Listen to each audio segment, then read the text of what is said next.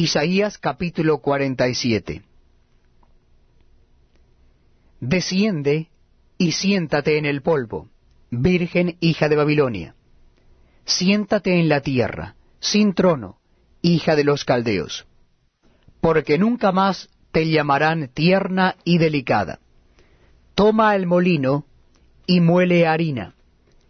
Descubre tus quedejas, descalza los pies, descubre las piernas, pasa los ríos.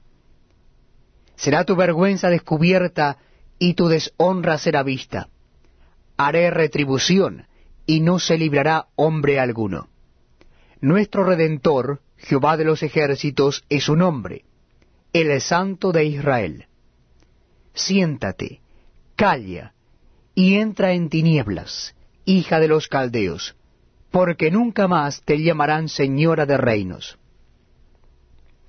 Me enojé contra mi pueblo, profané mi heredad, y los entregué en tu mano. No les tuviste compasión, sobre el anciano agravaste mucho tu yugo.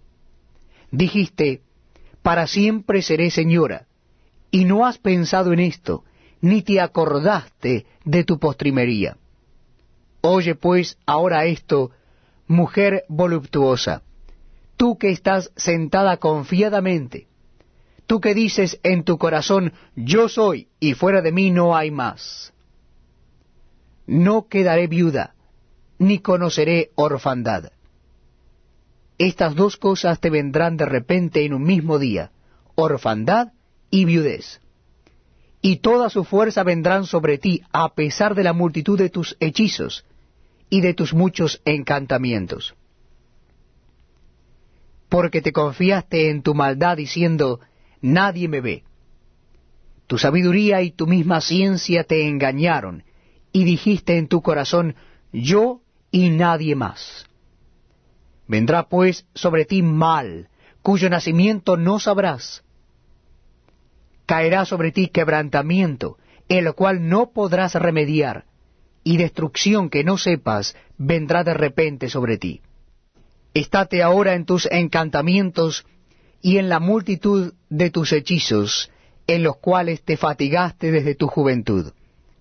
Quizá podrás mejorarte, quizás te fortalecerás. Te has fatigado en tus muchos consejos. Comparezcan ahora y te defiendan los contempladores de los cielos, los que observan las estrellas, los que cuentan los meses para pronosticar lo que vendrá sobre ti. He aquí que serán como tamo, fuego los quemará, no salvarán sus vidas del poder de la llama, no quedará brasa para calentarse, ni lumbre a la cual se sienten. Así te serán aquellos con quienes te fatigaste,